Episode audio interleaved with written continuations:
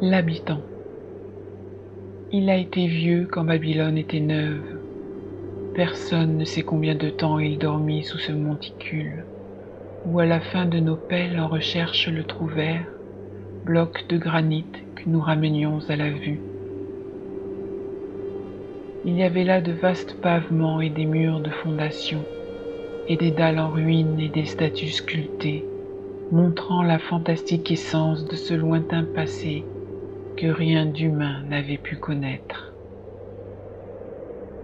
Et alors nous vîmes ces escaliers de pierre descendant, sous un porche étouffant de dolomites gravées, vers de sombres havres de nuit éternelle, où d'anciens signes et secrets primordiaux dormaient là.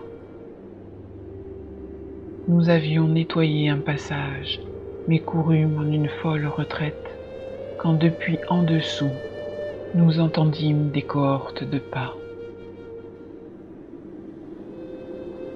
Aliénation. Ta chair solide n'avait jamais été loin, à chaque aube le trouvant à sa place habituelle, mais chaque nuit, au travers des golfs et mondes différents des nôtres, il avait vu Yadit encore fraîche en sa mémoire, et était revenu sauf de la zone gorique, quand il passa la nuit au travers des espaces courbes qui arrivaient en vastes boucles depuis les vides derrière. Il s'est réveillé ce matin comme un vieil homme, et plus rien ne lui a semblé pareil. Des objets alentour flottaient nébuleux et troubles, fous, fantomatique bagatelle de quelque vaste plan.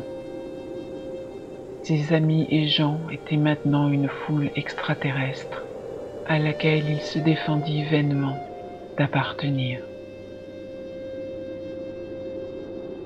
Les sirènes du port.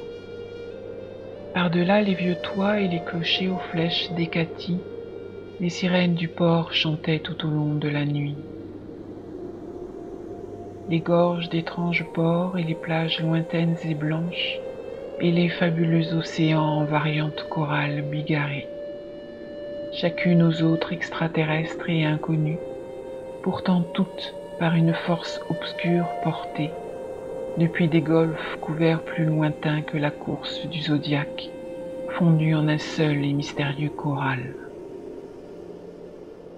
Au travers de rêves assombris, il traçait une longue ligne où restaient les plus sombres formes et cachées les plus étonnantes vues, échos des vides du dehors et indices subtils de choses qui ne pouvaient elles-mêmes se définir.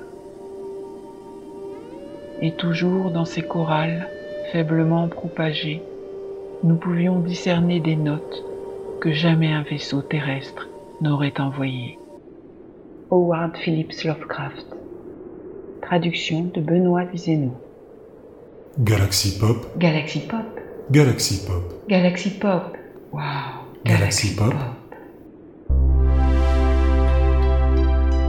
Hmm, Galaxy Pop.